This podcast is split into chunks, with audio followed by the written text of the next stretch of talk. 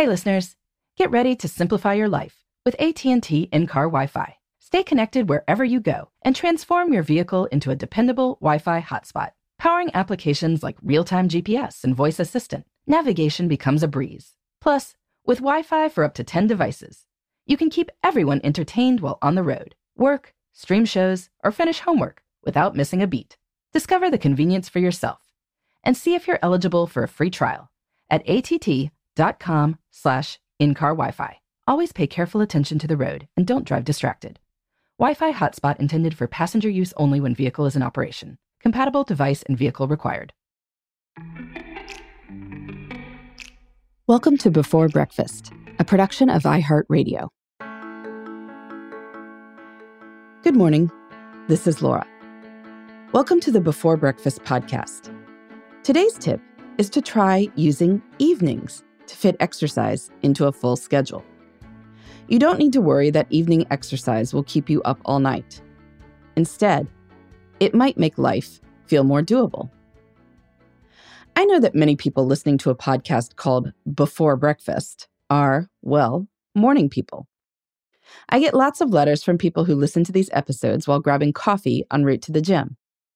I'm a big fan of morning exercise, and for many people, this is the time of day that works best. But that isn't the case for everyone. Maybe you start work at 6 a.m., and the bedtime required for your 5 a.m. wake up is already pushing the limits of what you consider normal.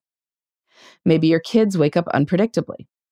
There's little more frustrating than setting an alarm for 5 a.m., only to have your kids hear that alarm too. Maybe you've got your morning routine down to a science, and you don't want to rock the boat by adding something else. That's fine. Evenings can actually be a great alternative.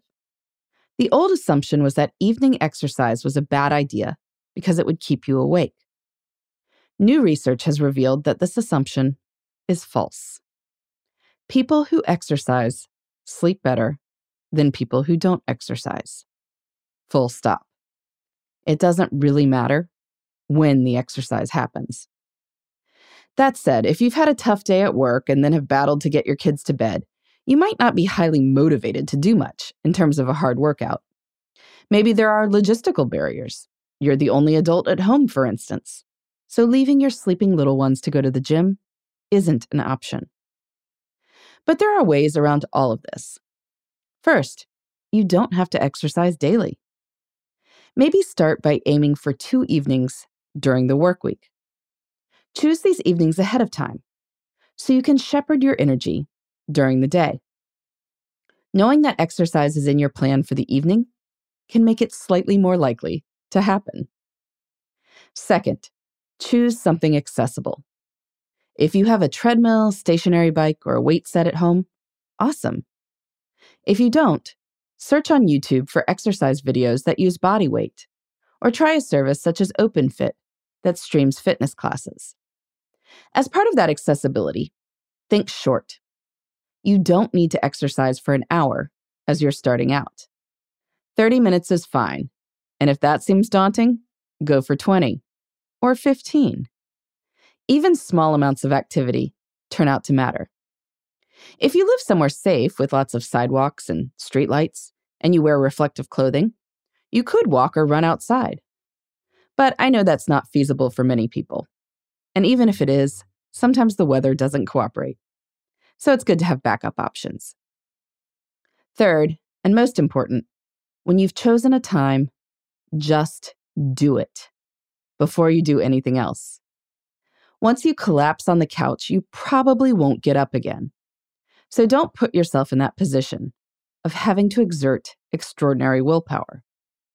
As soon as you've gotten home or after you've tucked the kids into bed, get to it. Don't worry if you don't feel like it. We can do plenty of things we don't feel like, especially if we know it will be over soon. Promise yourself you'll stick with it for 10 minutes and then you can quit. I'm willing to bet that by 10 minutes in, you'll be feeling more motivated and you'll be willing to go to 20. If you're looking for extra motivation, try watching a favorite show or listening to a favorite album while you're doing your workout. The upside of exercising from say 8:30 to 9 p.m. is that it happens. and then you still have an hour or so to veg out before you need to go to bed. This can be plenty of time to wind down, crack open that beer, read a book, hang out with your partner, or whatever it is you do.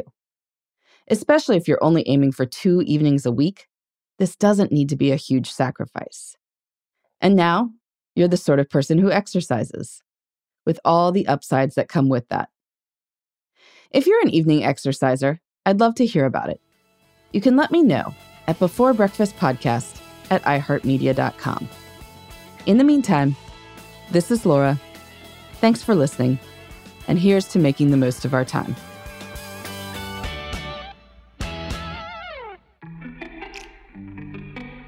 Hey, everybody. I'd love to hear from you. You can send me your tips, your questions, or anything else. Just connect with me on Twitter, Facebook, and Instagram at Before Breakfast Pod. That's B E, the number four, then breakfast, P O D. You can also shoot me an email at Before Breakfast Podcast at iHeartMedia.com. That Before Breakfast is spelled out with all the letters. Thanks so much. I look forward to staying in touch.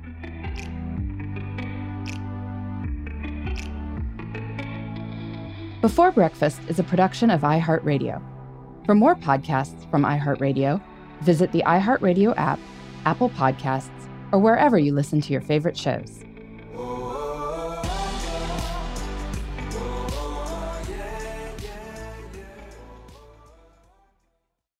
Hey, listeners. I know you love mornings. And with nearly 300 beaches in Puerto Rico, each one is a reason to wake up early and catch a picture perfect sunrise.